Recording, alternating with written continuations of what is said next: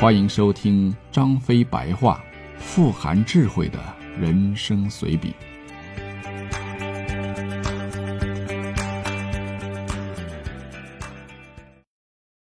第四十二回，魏延质子。我儿子张苞，二哥的儿子关兴，提起来很多人都知道，但却很少有人知道魏延的儿子。其实魏延也有一子，名叫魏猛。勇猛的那个猛啊！魏延当初给儿子起名字的时候，可能希望他将来能继承父业，勇冠三军。但谁成想，这个魏猛吧，却天生一副小胳膊小腿，打小还娇生惯养，细皮嫩肉的，根本不是习武的料。后来请来私塾先生，想教他学文，意思是说，当不成将军，好歹也弄个参军之类的嘛。可一年之内，请了十六个师傅，没一个能教得了。军师曾经说过：“魏猛啊，是典型的朽木不可雕也啊。”后来魏延也就索性不管了，由他去吧。这下可好啊，眼瞅着这孩子一天天长大，成都城里多了一个小霸王。你说他要是作奸犯科吧，倒也好说，抓起来就完了吗？可他还真是不做大坏事，杀人放火之类的他不干。可诸如偷个梨啊、摸个枣啊、烧人家衣服、往别人家门上涂大粪之类的事儿吧，他没少干。当然，他最喜欢的还是调戏妇女，甭管是年轻的、年老的、有点姿色的，还是丑八怪，就是头母猪，他碰到了都得过去摸一把。后来有一次出了点事儿，这小子摸来摸去啊，有一天摸到子龙当时的马子身上。子龙虽说是脾气比我强，但也绝不是善茬啊。当街把他给暴揍了一顿，魏延也觉得这样下去不行，万一哪天再遇到一个吃生肉的主儿，把儿子给宰了就麻烦了，于是便狠心把他给锁在了屋子里，派人严加看管，不让他出门。可没出三天，这小子就寻死寻活的闹着要绝食，把魏延弄得是一筹莫展。后来不知道谁给他出了一个主意，让他花钱雇几个妓女回家，让魏猛摸着玩呗。又安全又省心，嘿，要不说这人类的智慧是无穷的嘛？这招还真灵啊！足足半年多，魏猛就没出过门。可这终究不是长久之策啊！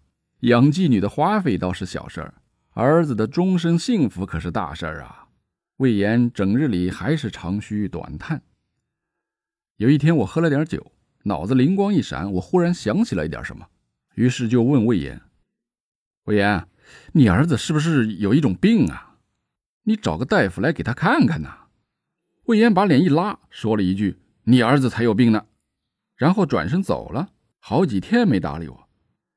几个月后的一天，魏延欢天喜地奔走相告，说他儿子现在好多了。原来啊，魏猛虽然坏，但他毕竟不是个傻子呀。他也知道自己这样下去终究不行，可还真是控制不住自己。于是有一天，他就自己跟魏延提议说：“父亲啊，找个大夫来给我看看呗。”魏延虽然奇怪，但还真找了个神神叨叨的郎中来。那郎中问了半天，又看了半天，然后留下一本书，让魏猛早晚起来要读三遍。如能坚持半年，其病自愈。抱着死马全当活马医的想法，魏猛就按大夫吩咐的去做。还别说，哎，不到一个月就有了效果。魏猛现在几天不见女人都不想了，那是本什么书啊？我忍不住问。魏延说没有名字，上面的话也很奇怪，乌里哇啦的，还有一些很奇怪的图，刀山油锅之类的，看着挺吓人。魏延走的时候还挺得意的，说了一句：“还是我儿子聪明啊，自己都发现这是一种病。”送走了魏延，我好一阵郁闷呢。明明是我先说的嘛，当初他还骂我呢。军师后来知道了，他给我讲了一个质子夷陵的故事，说宋国有个富人的墙被雨淋倒了，邻居老头说不修的话会有人来偷东西的。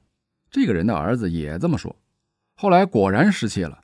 于是这个人夸奖自己的儿子聪明，有先见之明，而怀疑是不是那邻居老头偷的东西。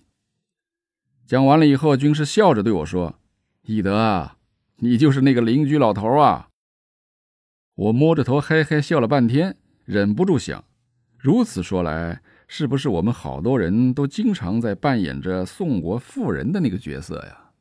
只是没有那么明显，或者自己压根儿就没有想到而已呢？自己的东西永远是好的。